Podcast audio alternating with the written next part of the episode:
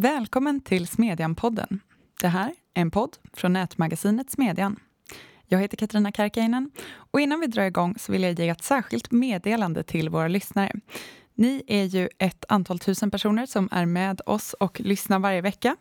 Och vi vill gärna höra av er mer. Vi håller på med ett omställningsarbete på magasinet just nu. Ni har säkert märkt och hört här i podden om några av våra nya krönikörer, reportagesatsningar och artikelserier. Vi kommer snart att lansera en ny hemsida. Och I det här så funderar också jag och mina kollegor på hur vi ska vidareutveckla podden. Och Vi skulle tycka att det var mycket intressant att få höra vad ni vill se mer av. Vill ni ha mer av det dagsaktuella eller mer av det fördjupande? Vill ni höra intervjuer med politiker eller kanske experter inom särskilda områden? Om vi läste in vissa av våra reportage, hade det varit någonting som ni ville lyssna på? Vill ni höra mer av Timbros arbete eller för den delen ha fler meningsmotståndare och mer debatt i podden? Och finns det några särskilda ämnen eller gäster som ni önskar? Om ni har det, mejla gärna oss på smedjan timbro.se. Vi ser fram emot att höra av er som läser och lyssnar. Och idag ska vi tänka och samtala om USA, amerikansk politik och naturligtvis det amerikanska presidentvalet som just har ägt rum, eller äger rum just i detta nu. Och jag hoppas att vi ska hinna gå lite djupare och försöka förstå vad det är som händer på andra sidan Atlanten och förstås hur det kan komma att påverka oss. Och med mig för att göra det har jag Roland Poirier Martinsson. Välkommen! Tack så mycket. Du är doktor i teoretisk filosofi och konservativ skribent och författare och också varit bosatt i Austin i Texas, USA. Och i Santa Rosa, Kalifornien. Ja, stämmer. Med oss har vi också Jan-Erik Larsson, journalist, författare, borgerlig opinionsbildare, rådgivare och omvärldsbevakare och kommentator av europeisk och amerikansk politik. Välkommen! Tackar. Ja, vi har ju inte alla svar än. Vi spelar in här under onsdags eftermiddagen. Vi har inte ett valresultat. Den senaste ställningen jag såg så stod det 224 elektorsröster till Joe Biden och 213 till president Trump. Det är ett antal stater kvar i vilka alla röster inte är räknade och i flera av de här så är det jämnt, mer jämnt än väntat. Trump lyckades behålla Florida, även Texas. Trump tog Ohio, som åtminstone tidigare har varit känt som en bellwether state, en delstat som alltid röstar på den kandidat som vinner valet. I Wisconsin däremot så leder Biden med 20 000 röster efter att 97 procent av rösterna har räknats. Och även i Arizona och Michigan så verkar det luta åt Biden medan i Pennsylvania och North Carolina är utgången ännu väldigt oviss. Om vi bara betraktar resultatet som sådant utifrån det som vi vet ännu, vad kan ni säga om det? Är det någonting som förvånar er? Det, det är ju att det upprepas det vi såg för fyra år sedan. Att eh, opinionsinstituten inte lyckas fånga upp eh, Trumps supportrar. Eh, om det förvånar, det, det, vet jag inte. Men det här är ju ett memento för eh, hela opinionsmätningsbranschen. Ja, det är klart att, att, eh, att man är förvånad eftersom alla opinionsanalytiker och politiska analytiker var så, så överens om att det ändå inte skulle bli något som liknade en upprepning av eh, 2016 års valresultat och nu är det ju något åt det hållet som vi ser framför oss. Bland de stater där resultatet fortfarande återstår så finns ju bland annat Michigan, Pennsylvania och Wisconsin. Och anledningen till att det dröjer är ju framför allt eh, att det är förtids och poströster som ska räknas. Hur tror ni att det här kommer gå? Poströsterna kan väl tänkas slut framför allt till demokratisk fördel, eller? Och vågar ni säga om ett eh, slutgiltigt resultat om ni måste ge en gissning? Ja, om jag måste gissa. Eh, det, det är jämnt såklart, men när allt detta är färdigt och om vi tänker bort eh, då domstolsprocesser och sånt här, rättsprocesser, så ser det ju ut som om Biden faktiskt kan vinna någorlunda betryggande. Eh, om jag skulle tvingas satsa en miljon kronor idag så skulle jag satsa dem på att Biden han eh, får med 15-20 elektorers marginal det han behöver. Men det är ju så jämnt så att det, det, det är ju inget säkert tips på något sätt. Jag tror att det mycket väl kan bli en, en mindre marginal. Det kan rent av bli så att, att Biden bara får de här 270 elektorerna men det kan också bli så att det kommer någon överraskning som gör att, att i några av delstaterna som återstår att, att Trump faktiskt vinner. Så jag tycker inte man ska i det här läget helt utesluta det. Även om de som, de som satsar pengar på olika valresultat satsar just nu på Biden. Vi ska återkomma till det. En intressant förflyttning tycker jag är att stödet för Trump verkar minska bland vita män medan det ökar bland vita kvinnor och svarta och latinamerikaner av båda könen. Det här är ju faktorer som man pratar mer om i amerikansk politik eller vad vi kanske är vana vid i Europa. Hur förklarar ni det här? Vad är det som ligger bakom den här förflyttningen? Det kullkastar ju lite de här gamla förklaringsmodellerna om the deplorables och de här sorgsamma väljarna i rostbältet, kanske. Ja, nej, det, det finns säkert eh, flera olika förklaringar men eh, eh, tittar man på ekonomin innan eh, pandemin så gick den ju så bra så att det faktiskt märktes eh, på marken. Och eh, det är de utsatta grupperna som då, då får den största positiva förändringen. Nu kan vi diskutera hur mycket man ska tacka Trump för detta men faktumet kvarstår att med honom som president så fick eh, de här utsatta grupperna det bättre.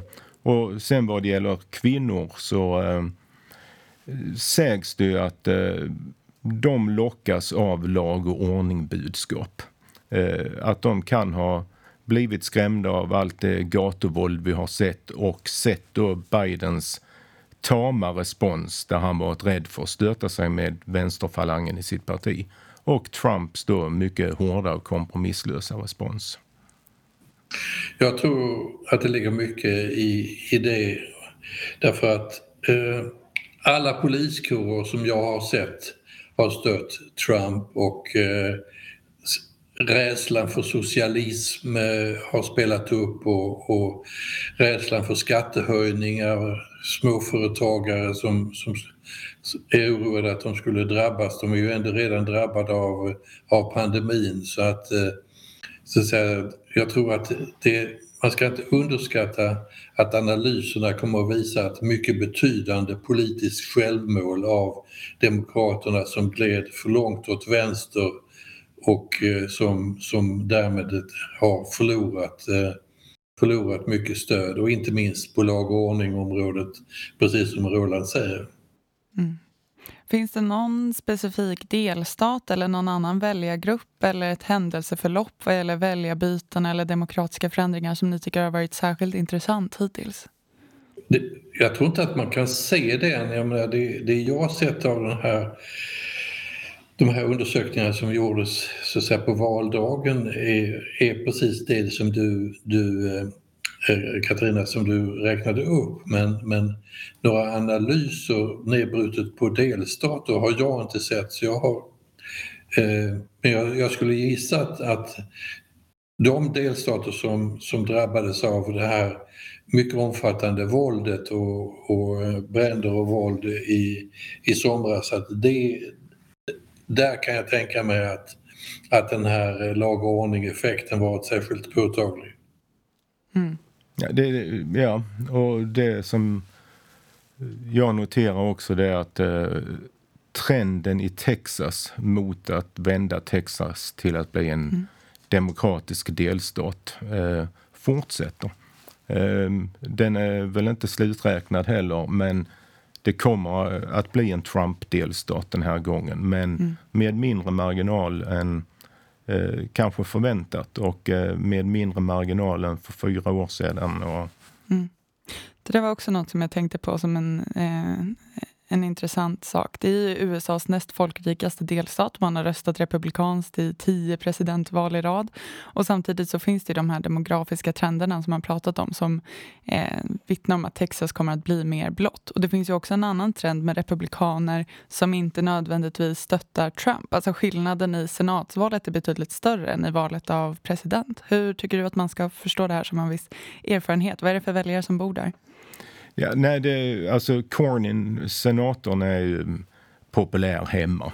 Eh, och, och, kan väl då stå emot trender på grund av detta. Eh, och sen är det ju det här med de demograf, demografiska förändringarna, alltså att eh, framförallt latinos blir fler och eh, eh de vita anglosaxerna, andelen av dem blir färre. Men där finns också en annan eh, trend och det är urbaniseringen i Texas. Eh, de stora städerna växer jättesnabbt. Eh, landsbygden avfolkas. Och de här stora städerna, det, det, de är urbana i, i eh, kulturell bemärkelse. De eh, eh tjänar pengar på eh, högteknik, högteknologi. De har stora universitet. Eh, de liknar städer som röstar demokratiskt och de växer i förhållande till resten av Texas. Och, och, där handlar det inte så mycket om att det är fler latinos utan att eh, den nya generationen vanliga vita anglosaxer, de växer upp som demokrater i högre utsträckning. Det där är ju en faktor som man verkar ha pratat mer om det här valet, mer än andra förklaringsmodeller och delar av landet och på delstatsnivå så pratar man om att det mer finns en stad och landkonflikt nu. Ja, nej, så, så är det ju. Och, och stad och land, alltså eh, eh, jag vet inte om det är riktigt rätt eh, sätt att uttrycka det, utan det, det handlar mer om eh, eh de stora städerna som ehm, eh, blickar in i framtiden med eh, IT, läkemedel, militärindustri, eh, akademi och stora städer som har levt på tillverkningsindustri hela 1900-talet och som nu mer och mer då eh, eh, tappar arbete men som inte är omställda till den nya ekonomin. Mm. Eh, det, det, är väl en stor förändring och stor skillnad.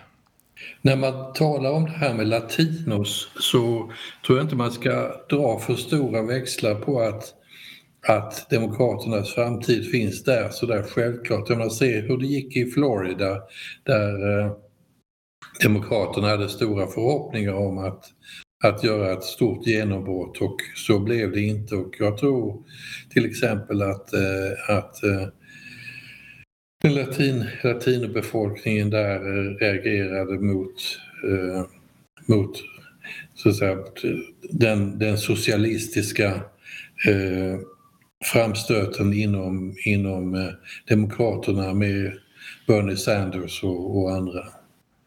Ja, det tror jag också. Och det, det, är en utveckling som man har sett under ganska lång tid också att eh, latinos som då är ekonomiskt utsatta, relativt nyanlända eh, tenderar att rösta demokratiskt. Men efterhand som de etablerar sig i samhället och blir medelklass så blir det en republikansk väljargrupp.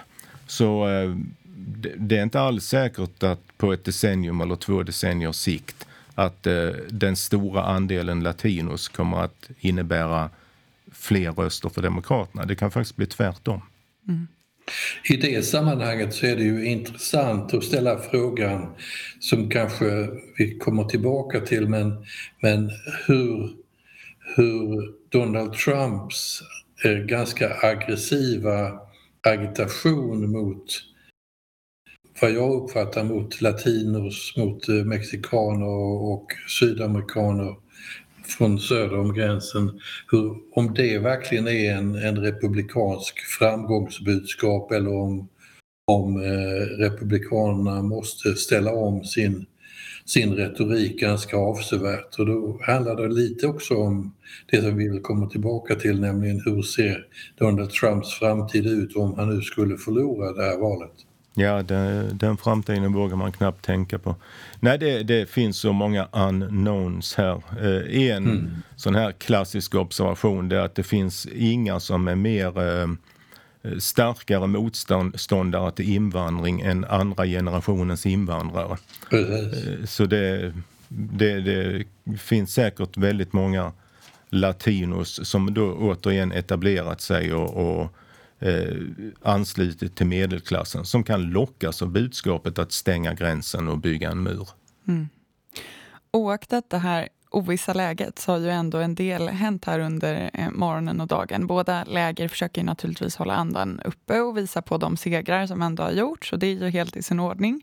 Mer anmärkningsvärt ju är president Donald Trumps uttalande om att han de facto har vunnit redan. Där han också tillade att “We'll be going to the US Supreme Court” och “We want all voting to stop”.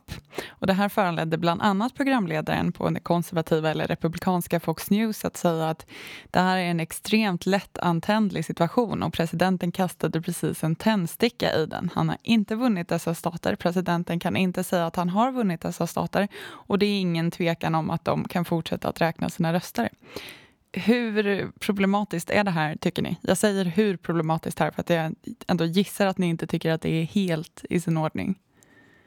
Nej, det är mycket problematiskt såklart. Jag menar, stora delar av eh, städerna i USA har ju haft eh, plywood för butiksfönstren och så vidare. Jag pratade här för en stund sedan med min yngsta son som bor i, i USA sedan sen, sen ett antal år och som, som berättade hur det såg ut på Upper West Side i, i New York med, med nästan, nästan död miljö av just av, av rädsla för upplopp och, och bränder och, och så vidare. Så att eh, eh det där var ju en, en sån eh, en sån tändsticka men mot det ska sägas det att Trump alltid eh, försöker dra till sig uppmärksamhet och, och eh, eh negativa reaktioner från, eh, från medierna så att eh, jag tror att det delvis var en provokation riktad mot, mot medierna medan däremot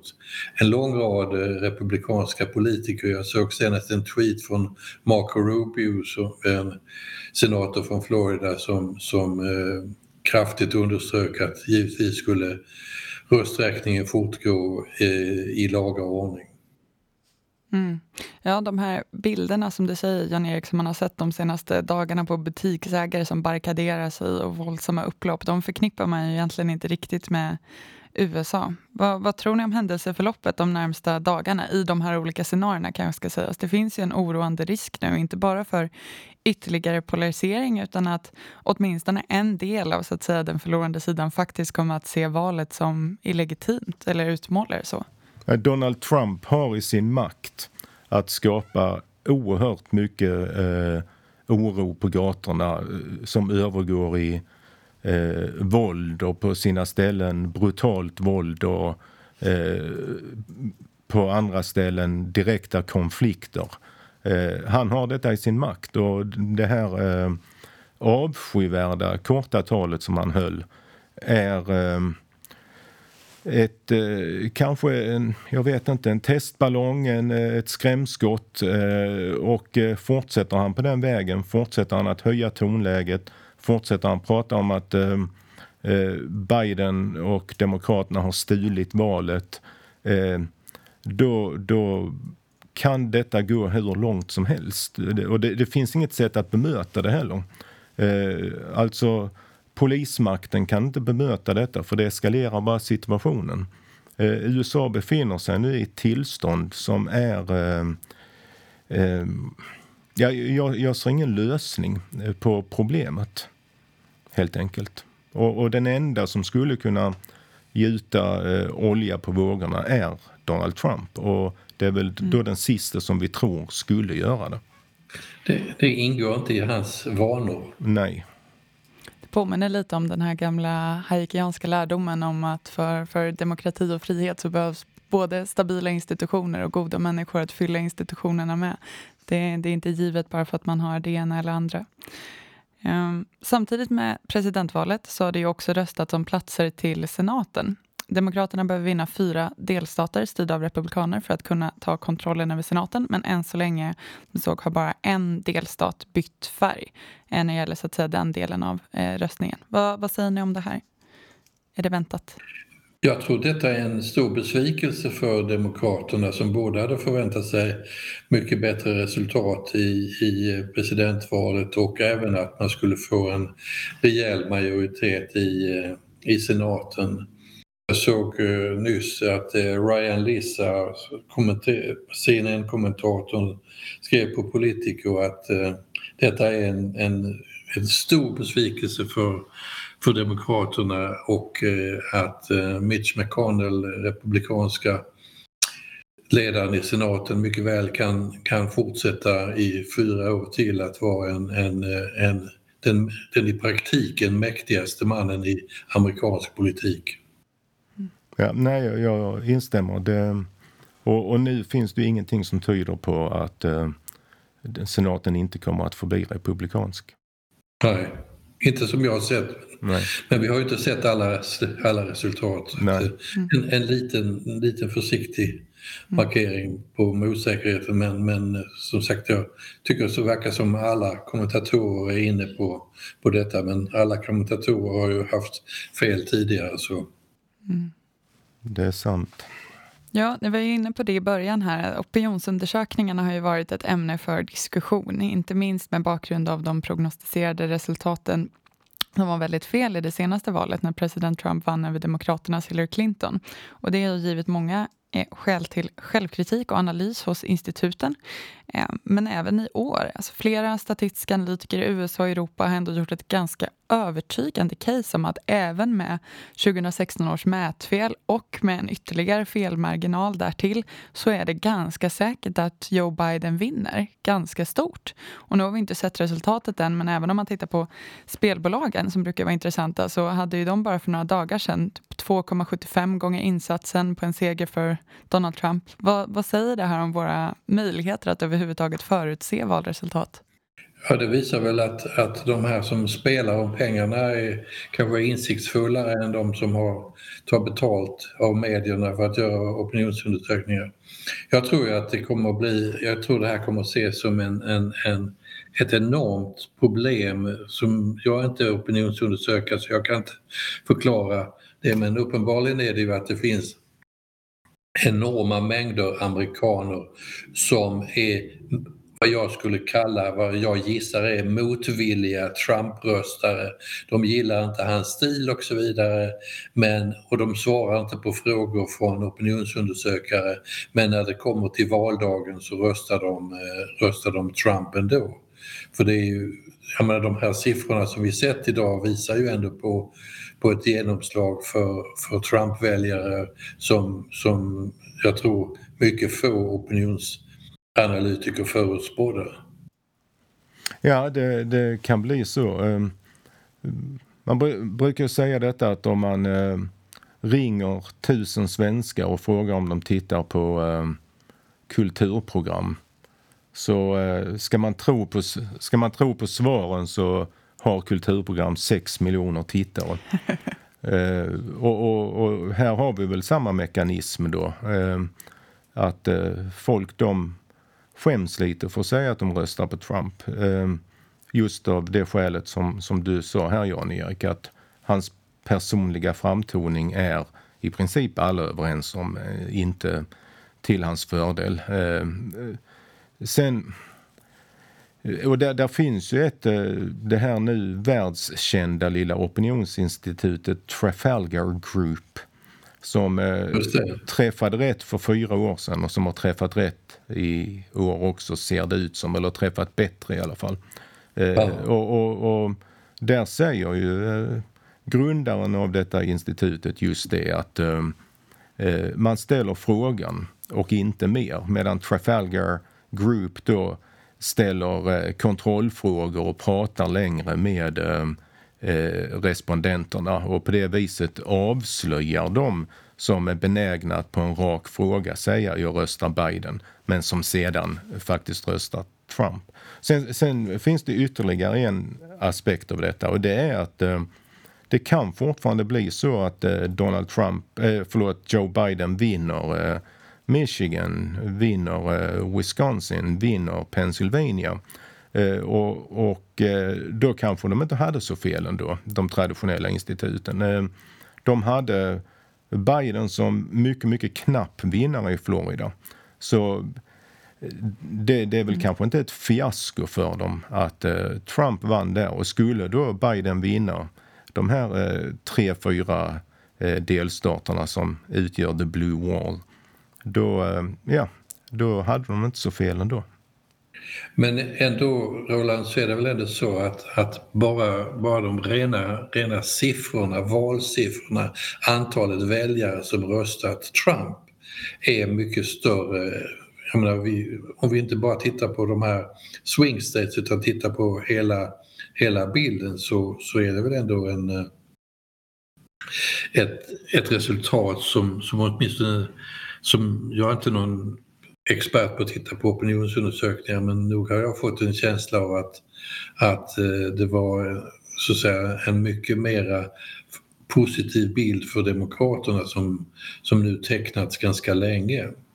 Ja, men det, det tror jag. Nu, nu minns jag inte, eller nu har jag inte sett här under dagen, men eh, en sak som alla har varit överens om är, har ju varit då att Biden, om han vinner valet eller inte, så kommer han att vinna eh, eh det absoluta antalet röster i USA med väldigt mycket. Eh, Hillary Clinton vann med 3 miljoner röster, Biden förväntades vinna med mer. Men eh, senast jag såg det så eh, ledde han visserligen där, men inte med så mycket. Så i absoluta tal så verkar Trump då, som du säger Jan-Erik, fått eh, betydligt fler röster än vad som förväntades. Mm. Men som ni säger så säger det någonting om polariseringen, läget i landet och den här stora gruppen av shy voters som man uppenbarligen har underskattat. Jag undrar, av de här rösterna i swingstaterna som gick till eh, president Donald Trump, hur mycket tror ni handlar om honom? Hur mycket handlar om Joe Biden? Och hur mycket handlar om den andra, mer radikala falangen inom Demokraterna. Jag tänker att Joe Biden förvisso har sina svagheter. Det har ju spekulerats om hans ålder och hälsa bland annat. Men att en av de största farhågorna snarare har varit hur han kommer att lyckas hantera sitt partis mer radikala falang och sin vicepresident Kamala Harris och vad som händer om hon av något skäl skulle behöva kliva in. Det var många frågor, eh, Katarina. Jag, jag, för att göra det enkelt så ska jag säga det att jag, jag tror att, att det inte handlat så mycket om personer utan om hur människor relaterar till den värld de tror att de kommer att leva i framöver. Och då är sådana saker som, som de här brinnande eh, demokratstyrda städerna som vi såg i, i somras och eh, hotet om, om eh, stora skattehöjningar och, och identitetspolitik och så vidare och eh, en obenägenhet att stämma in i, i den amerikanska patriotismen och så vidare. Det, det, jag tror det är sådana såna faktorer som, som spelat större roll än, än, än de här båda, båda politikerna. För att eh, även om vi inte sagt det så tycker jag åtminstone att jag gärna vill säga att det här är ytterligare ett val med två yt mycket svaga kandidater. Ja, nej, det, det tänkte jag eh, faktiskt fylla i eh, med. Men du han säger det innan du slutade där att och eh, framförallt om man ser på Donald Trumps motståndare så har han väl eh, ställts mot eh, de två svagaste demokratiska kandidaterna i, på generationer. Det, det, det är svårt att se att någon medelmåttig demokratisk kandidat skulle förlora mot Donald Trump, vare sig för fyra år sedan eller nu. Men de har ställt upp med eh, någonting som ligger långt under medelmåttig i Clinton och eh, Biden. Det, I det avseendet så har historien spelat oss ett spratt och varit väldigt vänlig mot Donald Trump.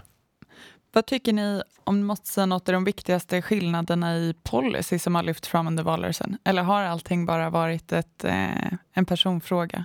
Ett val om personer? Alltså Republikanerna har ju inte haft någon policy. Jag menar på det republikanska konventet så deklarerade eh, Trump att Republikanerna den, i detta val inte behövde ha någon politisk plattform som partierna traditionellt haft.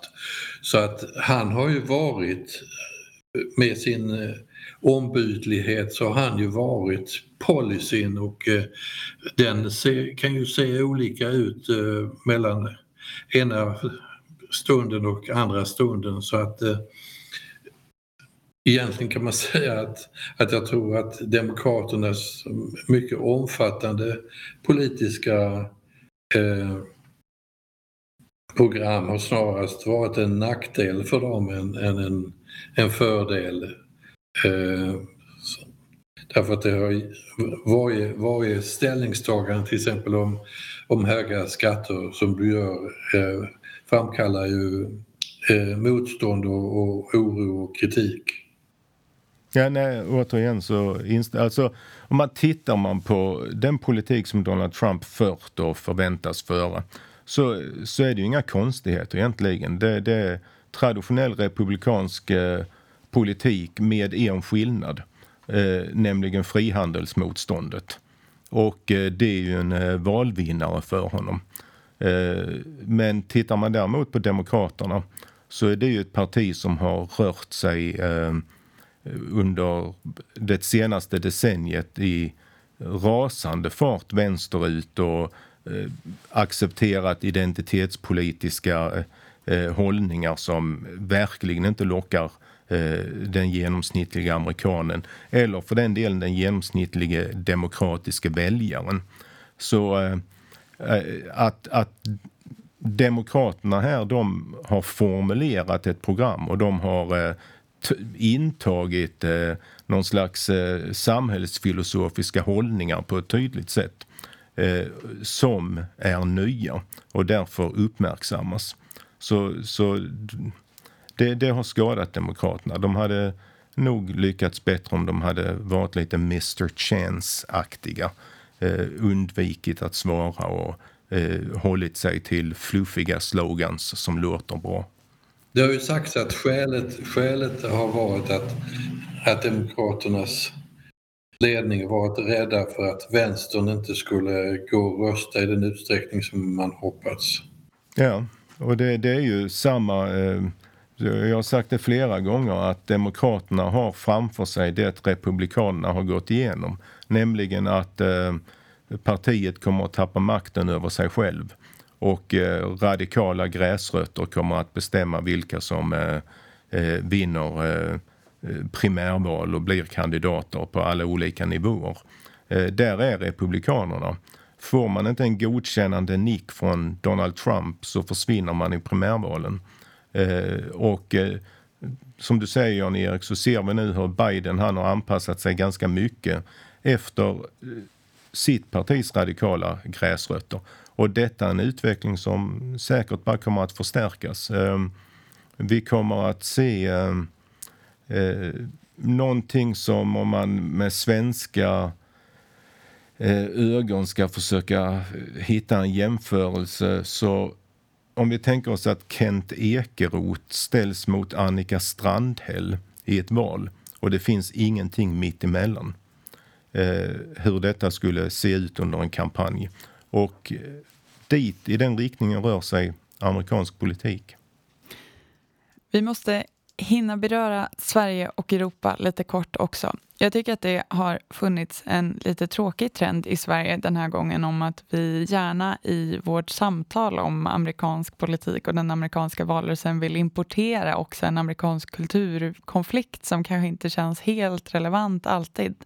Jag tänker att två av de kanske viktigaste områdena för oss är väl ekonomi och försvar och säkerhet. Vad tror ni att vi kan vänta oss för konsekvenser där med ändra resultat? Alltså, om, om, om Biden blir president med en republikansk majoritet i senaten så kommer det inte bli så himla mycket amerikansk ny politik utan det kommer att bli någon sorts förvirrad fortsättning av Trump-politiken. Jag, jag tror inte alls att eh, Mitch McConnell kommer att så att säga renodlat gå på, på, eh, på en Trump-linje i retoriken mot eh, NATO till exempel utan kanske vara mycket mera och Biden har ju med sina decennier i senaten relationer där som säkert gör att han kan att han kan, kan så att säga, åstadkomma politiska lösningar där men, men jag, jag, är rädd att det inte kommer att bli någon, någon stor förbättring vare sig ekonomisk politik eller handelspolitik eller säkerhetspolitik för, eh, för, för Sverige eller Europa. Så att min, min bedömning är att, att eh, ekonomiskt, ekonom, Sverige som är så utrikeshandelsberoende kommer att ha en, en klar nackdel av det scenario i, i, i Washington som vi ser framför oss. Ja, det, det, tror jag också. Sen tror jag att säkerhetspolitiskt så kommer en president Biden att uh, arbeta hårt för att uh, bygga upp relationen mellan EU och USA för att eh, eh, göra NATO-medlemmarna trygga i att de kan lita på USA. Eh, det, det, det, där kommer han nog att verkligen försöka reparera saker. Sen detta med kulturkrig, alltså det Eh, om, om det sätter sig i ett samhälle så trumfar det allt annat.